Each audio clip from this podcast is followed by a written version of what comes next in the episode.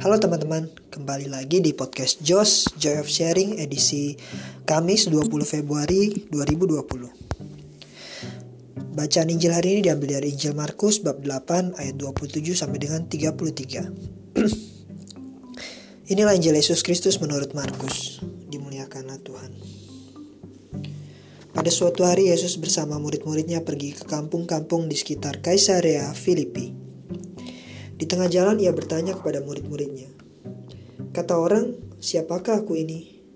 Para murid menjawab, ada yang mengatakan Yohanes Pembaptis, ada juga yang mengatakan Elia, ada pula yang mengatakan seorang dari para nabi. Yesus bertanya lagi kepada mereka, tetapi menurut kamu siapakah aku ini? Maka Petrus menjawab, engkau adalah Mesias. Dan Yesus melarang mereka dengan keras supaya jangan memberitahukan kepada siapapun tentang dia. Kemudian mulailah Yesus mengajarkan kepada mereka bahwa anak manusia harus menanggung banyak penderitaan. Ia akan ditolak oleh para tua-tua, imam-imam kepala, dan ahli-ahli Taurat, lalu dibunuh dan bangkit sesudah 3 hari. Hal ini dikatakannya dengan terus terang. Tetapi Petrus menarik Yesus ke samping dan menegurnya. Maka berpalinglah Yesus dan sambil memandang murid-muridnya ia memarahi Petrus. Katanya, "Enyahlah iblis, sebab engkau bukan memikirkan apa yang dipikirkan Allah, melainkan apa yang dipikirkan manusia." Demikianlah sabda Tuhan. Terpujilah Kristus.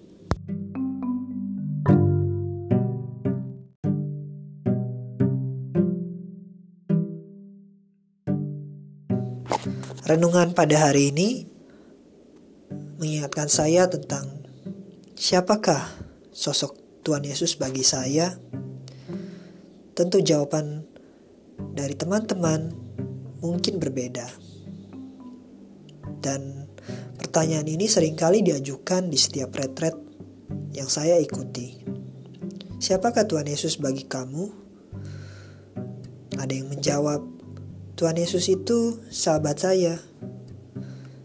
Ada juga yang menjawab, Tuhan Yesus itu idola saya. Namun banyak juga yang masih belum bisa menemukan siapa sosok Yesus bagi dirinya. Dan tidak ada jawaban yang salah. Dan bagi saya sendiri, Tuhan Yesus itu seperti pedoman hidup saya, mentor saya. Karena di tengah-tengah kehidupan modern ini begitu banyak godaan, begitu banyak guncangan untuk lari ke arah yang tidak benar. Dengan berpegang pada pokok anggur yaitu Tuhan Yesus sendiri, saya lebih siap dalam menghadapi segala gejolak hidup, termasuk dalam berbagai pilihan-pilihan yang harus saya ambil. Dan juga Tuhanlah yang bekerja lewat setiap perkataan saya, setiap perbuatan saya, lewat sikap saya sehari-hari.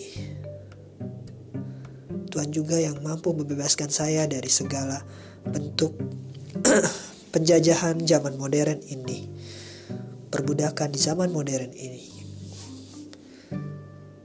Maka lewat Injil hari ini, mari kita refleksikan siapa Tuhan Yesus bagi diri kita masing-masing. Apakah kita sungguh-sungguh mengenalnya? Apakah kita sungguh-sungguh meresapi setiap sabdanya?